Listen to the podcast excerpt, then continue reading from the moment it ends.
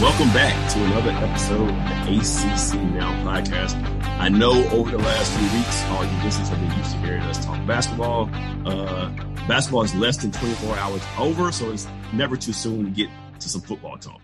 Um, I'm Jonas Pope IV, NC State beat writer for the Raleigh News and Observer, and I'm joined today by Lex Cubit from the state. Now, when she's not covering national championship winning winning women's basketball teams, she does cover the Clemson Tigers. Alexis, I know it's been a whirlwind for you the last few weeks, so things are starting to slow down a little bit. So thank you for joining us this week. Yeah, definitely. I'm. I guess you could say I'm back on the other side of the enemy lines. It, it's kind of interesting covering South Carolina, and some of the Clemson people were like, "Are you still?" Like, yeah, I am. Just just switching, and, and now I'm back over to to the orange side. So uh, definitely glad to get some uh, some football in you know, I just thought about it. It's it's so wild that between our two papers in North Carolina and South Carolina, we have representatives in the women's and men's uh, national title games. So it's definitely a uh, basketball heaven down here in this areas. But you know, less than 24 hours from basketball season ending, like I said, it's time to look ahead to football. Uh, Clemson has their spring game this Saturday. NC State has their spring game this Saturday, and we're we're staring down the real possibility that we might be looking at teams one eight, one and two in the uh, in the division coming up this year. Uh, we'll we'll see. Maybe one of us will get to Charlotte, even though neither one of us got to Charlotte last year because Wake Forest ruined those right. plans. Maybe one of us will get to Charlotte uh, this fall uh, in the Atlantic Division. So we'll, we'll start with Clemson.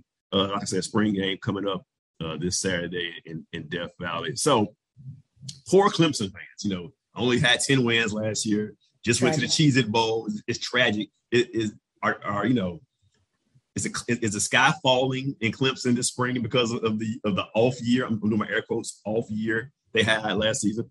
Yeah, you know it's kind of interesting um, because I was talking to a buddy of mine who covers another school, and he said, you know, if they went ten and three, all the coaches would get raises and they'd have a parade. But you know, for for Clemson, and I mean that's just a testament to the uh, the standard they've set. I think honestly, I do think it was a little bit of a, for lack of a better term, wake up call for for a lot of them. Um, there does seem to be um, a little bit more. I won't say urgency, but there there is a an earnest effort to get some things corrected. I feel like um, I don't know that there are many starter positions that are necessarily secured, um, particularly on the offensive side. There were obviously in the practices we did see um, some main guys, you know, running first unit. Obviously, the DJ Uiagalelei, Beaux Collins, Joseph Ngata, uh, Brannon Spector, I believe, in the practices we did see also um, ran out first, um, coming back after really, really bad experience with COVID 19 and just some different health issues that he went through. Um, and then defensively, I mean, they pretty much get everybody back on the line, have some spots to fill there um, among DBs. But yeah, you know, I think they definitely uh they definitely want to right the perceived wrongs of last season and get some things corrected and uh should be interesting um as you mentioned spring game is on saturday um to see how how that all unfolds so it's funny you just said right some wrongs that brings me to a question now clemson in in in years past they don't have to play a lot of revenge games or a lot of get back games because they you know they usually win so much but there is one maybe revenge get back game on their schedule in early October. Oh, yeah. You know, last year they came up to Raleigh and uh, NC State uh, defeated them. It was a double two overtimes up here in, oh, yeah. Carter Finley Stadium. October first, uh, NC State comes down to Death Valley. Ha- I doubt. I could be wrong. You're the insider, Clips. I, I doubt people have had that circle on their calendar. But do you get the feeling that maybe, hey, they may be looking to this game on October first? But okay, we got to get those guys back for for knocking us off last year. Oh yeah, I think so. I think it's in the back of their minds. Plus, that's already that already had underlying rivalry type feels to it just because of the history between the two teams and the different, you know, back and forth. Um, but yeah, no, I think every game that they lost, they they're kind of, you know, looking at like, okay, I think I will say I don't know if it's I'll put it this way. I think if it was switched and the Pitt loss was second, and then um, the NC State loss was third, I think there might be a little more, um, even more intensity to it, just because that third loss was really what kind of put them in, again, relative panic. Um, but the NC State loss was where it was like, you know, that's what I think made people's ears kind of perk up, perk up. and that's what ultimately really kind of put them out of the college football playoffs for a seventh consecutive year. So I think, yeah, that is definitely a game that they're going to be looking at, you know, and saying like, okay, we get you guys, you know, at home. And I think just because of that streak that they have, I believe it's 34 games at home that they've won, um, 34 straight. You know, they're looking at that and thinking, okay, this is winnable. You know, we can get this one back. You know, um, also Bryan Bresee was out of that game. You know, um, they lost him. I guess that was midway through, and so you know they'll have him um, hopefully have him back. He's still kind of rehabbing, going through some things, but yeah, I think there's definitely a um, there's there's some there will be a lot of intensity. I will say in that game. Yeah, Bryan, I'm sure he has no love for Raleigh because losing that game in September, and then you know his sister's college career ended in Raleigh in the NCAA tournament uh, a few weeks ago. So yeah, I mean it's it's, it's wild that we are in uh, April and already looking at a game on what October 1st. But right, for, yeah. if, if, you're NC State, like that's that's the bridge you have to cross because you're bringing all these guys back. You're gonna have these high expectations. You're gonna probably be a a, a top 15 preseason preseason team. Mm-hmm. Everyone knows if they want to reach their goals, get to Charlotte, they have to go through Clemson at Clemson. So it, it's no easy task. But you know, on the Wolfpack side, NC State has their spring game on Saturday. Um, we all know the, the numbers 10 starters back on defense, Devin Leary back on offense. Uh, they have to replace their best offensive line, who's going to be a first round draft pick uh, here in a couple weeks. But yeah, I, I, think people in Raleigh, probably against better judgment, are already looking forward to that game on October 1st as, as well. But I mean, it is what it is. That's, that's, that's how we live now. Like I said, basketball's over. Everybody's looking towards towards football season. Um, Clemson had to make some changes, obviously, with their coaching staff um, offensive coordinator and defensive coordinator, which is a big change for for Dabo. How how, how has the new coaches come in? How have the new coaches come in and kind of? I mean, they were already on staff, right? So they had it wasn't a big transition. How's yeah. it going with the new coordinators? Yeah, no, I think it's really interesting because you know it seems to be a little bit of a burst. I didn't even think about it so just now. It seems to be a little more of a burst of youth. Um, you know, with this new staff, Wes, I don't think he's 40 yet.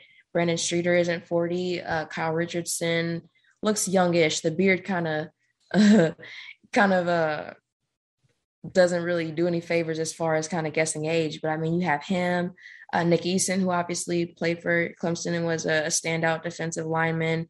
Um, you know, a lot of those guys. Uh, Mike Reed, you know, is one of the the elder statesmen now. Um, his position kind of got moved to where um, you know, he added two new positions actually, um, or two new job responsibilities during the off season with, you know, special teams coordinator and then becoming the um, associate head coach. So I think it'll be, it helps that they've all been there, um, especially with the guy like Wes Goodwin, who maybe was behind the scenes and isn't known to us um, from the outside, but he's known by the players. They all love him and talk about, you know, just what a genius he is. He's very, very uh, locked in and you know, very much about the game, not a whole lot of, you know, frills and extra stuffs, X's and O kind of guy.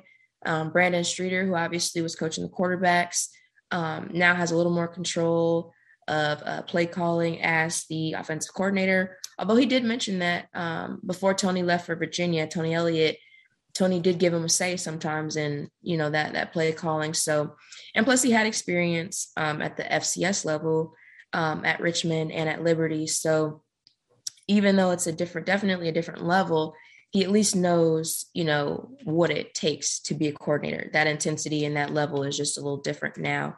Um, but yeah, I think I think they've got a solid group. I kind of joked on uh on Twitter. You, you're being a little bit hater, Jonas, on that one. But I joked on Twitter about Kyle Richardson putting Tupac over Biggie, and you know, I said, all right, that's you know, that's solid decision making. So I already, you know, think he's programs in good hands with him there uh, with the tight ends and uh, the um, the passing game coordinator. Um, but yeah, definitely, uh, I think it helps them having been on the staff, not only knowing you know the players, but just knowing the system that Dabo likes to run, being able to implement that system, and you know I'm sure Dabo allows them you know to have some say as you know younger guys who are you know have their own ideas and you know um, different things. And i mean it's a different world we live in as far as football goes. So i think um, just that youth of that that group and having some guys that have kind of working up been working up in the ranks definitely um, definitely helps. And it'll be interesting to see, you know, just some of that and how that goes on Saturday. Yeah. And, you know, the flip side of that is NC State, you know, bring it back every single assistant coach from a year ago. Um, the only ACC school, right? The only ACC school to do so. Uh, important that they brought back, you know, especially bringing back Tim Beck, who has another all season with Devin Leary. You know, I, we were talking to Devin Leary uh, earlier this spring, and he's, you know, co- last year, coach said that uh, Devin Leary was able to finish Tim Beck's sentences because they've been around each other so long. So I, I asked Devin Leary, I said, well, with another spring, are you able to read his mind now? Because you guys have been around each other so much. He kind of joked a little bit. Um, and then you bring back Tony Gibson. You give Tony Gibson 10 of his starters back from that, you know, that top rated defense a year ago. So it should be interesting. Like I said, it's, it's funny to see the new coordinator at Clemson, where you got the guys who've been there for a while uh, at NC State. When you, when you look across the division, we, we won't even look across the whole ACC. You personally, when you look across the division, is it is it Clemson State, maybe Wake, or it Clemson State and just everybody else uh, in the race for the for the uh, division title? Yeah, um, it's hard to tell because I really, I really am not sure just how the adjustments will go for Clemson. I think because football is very much, um, I mean, football is very much stay the same in terms of this is who it's always been. You know, it's very hard for people to kind of break in. So I think at this point, Clemson still, you know, even though, you know, uh, Wake came out of the division and Pitt ended up winning it, I still think people have Clemson circled on there. Unless unless Clemson goes, you know, 0 and 12, and which I don't see happening at all. Um, I don't think it's ever going to be a time where they're not, you know, on the radar of the division and the conference. So I definitely think, you know, for outside, they they're you know the the standard and the people that you have to get through. But I think around the division, I mean, you definitely have some contenders. I mean, like we just talked about, NC State, you know, um, you know, giving them run for their money and beating them in double overtime. Uh, even though you know other division, but I mean Pitt even beating them. You know, um, Georgia Tech was a last minute goal line stand for Clemson to win that right. game. I mean, you know, there was no easy game for Clemson. Well, the Wake game was surprisingly a, a, blowout, but I mean, it was in Death Valley, so you have to count for that. Um, and Clem or Wake hasn't beat them in some time, but I mean, there were more close games than not last year. So I think that maybe gave some teams some confidence to say, hey, you know, um, maybe we can kind of break in here. Boston College was another one that um, should be pretty decent this year. So, yeah, no, I mean, honestly, I think it's wide open. Um, but I think just from the team's perspectives, they're still, you know, focusing in on and honing in on uh, Clemson being the team to beat. Yeah, it's, it's, it's a crazy year where I mean, I, I'd be curious to see when we go to Charlotte uh, this summer for the for the ACC kickoff how people vote for the uh, for the uh, division. Will it be unanimous Clemson or NC State? We predicted first, which would be a nightmare scenario for them. you know, as far as the expectation goes, that would be a nightmare if State is picked first. Um, I, I, I, would be curious to see how many votes Wake get with Sam Hartman coming back and just what they did last year. So yeah, it's it, it's I don't I don't think people are going to go down and say Clemson, Clemson, Clemson, Clemson, Clemson right down the ballot. So yeah, yeah it's it's gonna it's this is it's gonna be a fun year. We'll, we'll, see what happens. Um, spring again, spring games for both teams are this Saturday. I think I know NC State put out some information say it's gonna be a game format in the first half, second half running clock. Um, what's who who's gonna be out for Clemson, or who's gonna be one guy you think the fans, Clemson fans, should look forward to taking advantage of some extra snaps, extra reps this spring because maybe some other guys out? I think, you know, I think they brought in a really, really interesting freshman class that I think you'll see a lot of them get some playing time early. And because I personally do like a good defense, um, which that's why Clemson was fun for me last year to cover. Uh, Toriano Pride is a guy that I'm going to watch. The new cornerback, you know, four star guy, five eleven. Um, he came in with a lot of a lot of uh, expectation, a lot of um, a lot of good buzz around him. Um, he actually had a pick six in uh, one of their scrimmages last week. So, you know, one of two guys, I can't remember who the second one was, but he's been someone that they've talked about, um, someone that, you know, has been getting some reps. Obviously, there are two, you know, starter positions open with Mario Goodrich and Andrew Booth, both, you know, presumably going to draft. Obviously, Andrew being projected to be a first round pick. Um, you know, that obviously leaves room for for Sheridan. Sheridan was Andrew's backup. So um Dabo kind of alluded to him being, you know, a starter. Um, Mike Reed didn't exactly um, share that same commitment, but obviously it makes sense as a position coach. You want to keep that competition going. Um, also, too, I think it helps Toriano, if that doesn't sound totally horrible, but Sheridan's injured. Um, he had a groin deal, and so I don't think he'll be able to go um, on Saturday. So that leaves that open for Toriano to kind of get those reps. It will be interesting to see who they have first there in that secondary. Um, on the offensive side, I think you got to kind of go with. I mean, the quarterback would be the the hot answer to say, you know, just with what's happening with DJ Uiagalelei and Cade Klubnik. But I want to see Phil Mafah, um, the running back there. I want to see him take those reps and be the guy. You know, um, he was supposed to redshirt last year, but just because of injuries and transfers, they ended up burning that redshirt year. And it was the three, as Dabo called them, the three-headed monster with uh, Will Shipley and Kobe Pace. Um, those guys are both out um, right now with injuries, kind of working their way back. So Phil's been the guy, you know, um, and he had some really, really good runs. Just a strong kid um, who pushed his way into um, the end zone for a touchdown at one point last year for in a game. Um, I think he will really take that role and run with it, for lack of a better term. And uh, yeah, so those are those are two of two of the guys that I'm looking forward to seeing.